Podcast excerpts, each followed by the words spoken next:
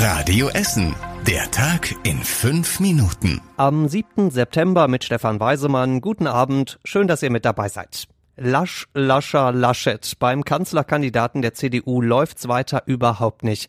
Heute gibt's eine neue Umfrage von RTL und NTV. Da kommen Armin Laschet und seine CDU-CSU gerade mal noch auf 19 Prozent. So schlecht haben die beiden Parteien wahrscheinlich noch nie irgendwann in einer Umfrage abgeschnitten. Mit dieser Zahl im Rücken kommt Laschet heute zu uns nach Essen und zwar zum politischen Forum Ruhr in der Philharmonie. Da hält Laschet eine Rede. Es geht darum, welche Bedeutung das Ruhrgebiet für die Wirtschaft in Deutschland hat. Alles allerdings nur für geladene Gäste, also nix mit öffentlichem Wahlkampf von Laschet hier bei uns in Essen, obwohl er das ja eigentlich offenbar ziemlich nötig hätte. Er ist da aber auch in ganz guter Gesellschaft, denn auch die Kanzlerkandidaten von SPD und Grünen haben Essen wohl vergessen. Olaf Scholz von der SPD hat im Ruhrgebiet nur noch Duisburg in seinem Kalender stehen. Für die Grünen kommt immerhin Co-Chef Robert Habeck fünf Tage vor der Wahl noch auf den Kennedy-Platz zu uns, als kleiner Trostpreis quasi für Kandidatin Annalena Baerbock. Die drei möchte gern Kanzler gibt's damit für alle Essener nur sehr unpersönlich im Fernsehen oder auf einem der sehr vielen Wahlplakate. Fehlanzeige also bei den Kanzlerkandidaten bei uns in Essen und Fehlanzeige auch bei den Wahlbenachrichtigungen, zumindest in Teilen von Werden und Bredeney. Da haben die Menschen in den letzten Tagen völlig erfolglos auf ihre Wahlbenachrichtigung gewartet. Wo die geblieben sind, weiß keiner. Das kann auch die Verteilfirma nicht mehr aufklären, sagt das Wahlamt heute auf Radio Essen Nachfrage.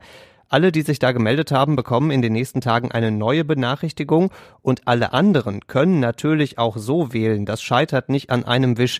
Im Wahllokal reicht der Perso. Das passende Wahllokal findet man auf der Internetseite der Stadt und die Briefwahl kann man ganz einfach formlos per Mail beantragen. Also mit oder ohne Wahlbenachrichtigung haben alle Essener am 26. September die Wahl. Die Essener Kandidaten gibt's ausführlich auf radioessen.de. Dramatische Defizite bei den Erstklässlern bei uns in Essen.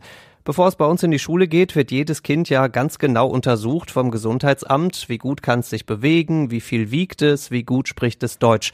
Jetzt, kurz nach dem Schulstart, hat die Stadt diese Untersuchung ausgewertet und die Ergebnisse sind echt erschreckend. Ein Drittel der Kinder spricht schlechter Deutsch als die Kinder letztes Jahr. Viele Kinder sind schon stark übergewichtig, viele weitere wiegen so viel, dass sie beim Sportunterricht wahrscheinlich gar nicht mithalten können. Und auch beim Körpergefühl gibt's Probleme. Viele Kinder können zum Beispiel gar nicht mehr rückwärts laufen. Und jedes fünfte Kind kann Hände und Augen nicht richtig koordinieren. Das macht dann später beim Schreiben und Rechnen viele Probleme. Woran liegt das alles? Sehr wahrscheinlich an Corona. Viele Kinder waren in den letzten anderthalb Jahren ja nur teilweise in der Kita. Bei Sportvereinen ist das Training oft ausgefallen. Beides Stellen, an denen Kinder sonst eben ganz genau solche Sachen lernen. Damit bleibt jetzt nur noch eins, das alles irgendwie gerade zu rücken. Die Stadt will dazu Förderkurse anbieten, in denen die Kinder ihr Deutsch verbessern können. Dazu kommen auch Sportangebote, damit die Essener Erstklässler möglichst schnell auch erstklassig auf die Schule vorbereitet sind. Seien wir mal ehrlich, die Radwege bei uns in Essen sehen an manchen Stellen aus wie eine Mondlandschaft. Es sind viele Krater drin.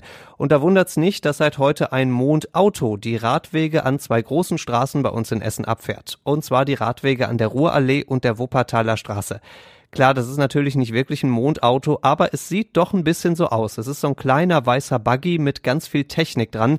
Ein Laser tastet den Radweg ab, eine Kamera filmt ganz genau mögliche Schäden, also zum Beispiel durch Baumwurzeln oder Frost, und weitere Kameras zeigen dann noch, ob Pflanzen auf den Weg wuchern könnten.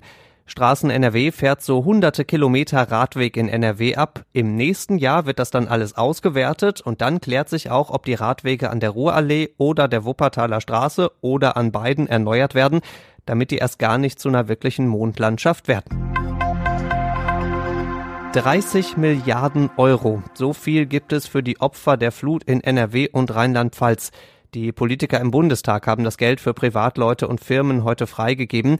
Jetzt muss es nur noch ankommen. Wann und wie das passiert, ist allerdings noch völlig unklar. Und zum Schluss der Blick aufs Wetter. Die Spätsommerserie geht weiter bei uns in Essen. Morgen scheint den ganzen Tag die Sonne bei uns, dazu richtig sommerliche 28 Grad.